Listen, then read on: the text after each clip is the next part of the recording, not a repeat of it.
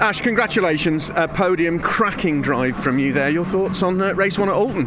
Yeah, really pleased with that. Fifth to, to second. Um, pace was good in the car. Um, can't really complain. It's, uh, it's all pretty, pretty hunky dory. Um, a good omen for carrying over to, to race two. The consistency that we've talked about already is now really paying benefits. Yeah, it was that. It's that thing.